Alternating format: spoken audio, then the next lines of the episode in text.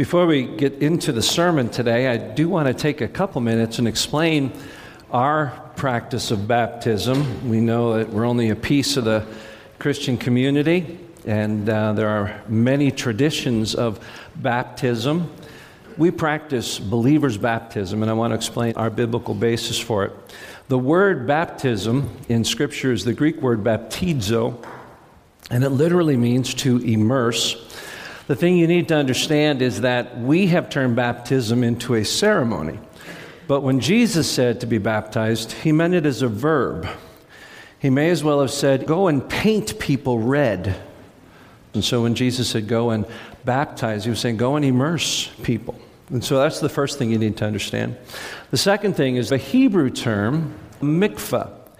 The mikvah was an ancient rite that you see going back well into the Old Testament. In fact, all around the Holy Mountain, even in excavations today, you can find ancient mikveh pools. They look very similar to baptismals.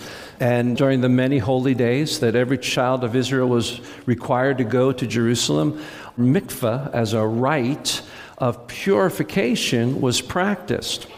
One particular time when young men would uh, be mikvahed would be when they were about to commit themselves to become followers of a particular rabbi. And what they would do is mikvah in the name of that rabbi.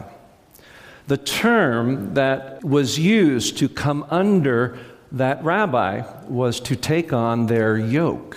Does that sound familiar? Jesus, who was referred to by the people of that day as rabbi, many had committed themselves to follow him. Jesus invoked the invitation of the rabbinic order when he said to his followers, Take my yoke upon you and learn of me, for my yoke is easy and my burden is light.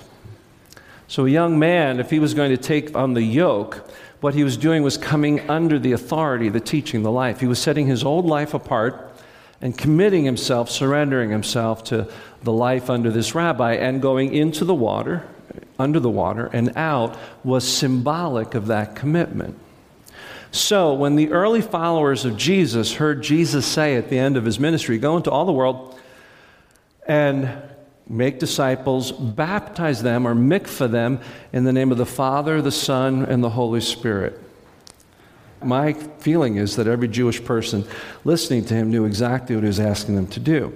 I firmly am convicted that what we practice is what Christ intended initially. And while we respect other points of view, we believe that baptism is for those who have committed themselves to become a follower of Jesus. And in a perfect world, it would be your first act of obedience upon that commitment to Christ. That's how closely baptism was aligned to a person's profession of faith. And that's why so many have confused baptism as redemptive in nature, because it's tied right into a person's commitment to Christ. The water isn't holy, the act itself is not transformational, but it's an outward expression of an inward commitment to Christ.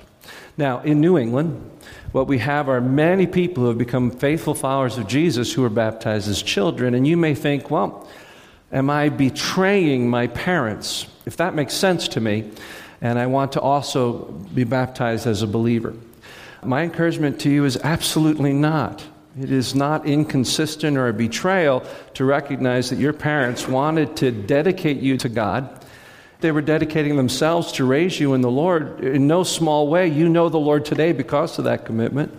It's a beautiful thing. It's not either or. But it probably should be both and. There's something really powerful uh, as a believer who knows that they've made a commitment to Christ, hearing the words of Jesus say, Take my yoke upon you. And then, as has been done for many generations, come under the yoke of your rabbi Jesus. And speak of that through baptism. It's a beautiful thing. And so I encourage you, please, to write to me. I think my email's in, in the bulletin. If you write to me, make sure we talk and include you in that day. Any questions? Yeah.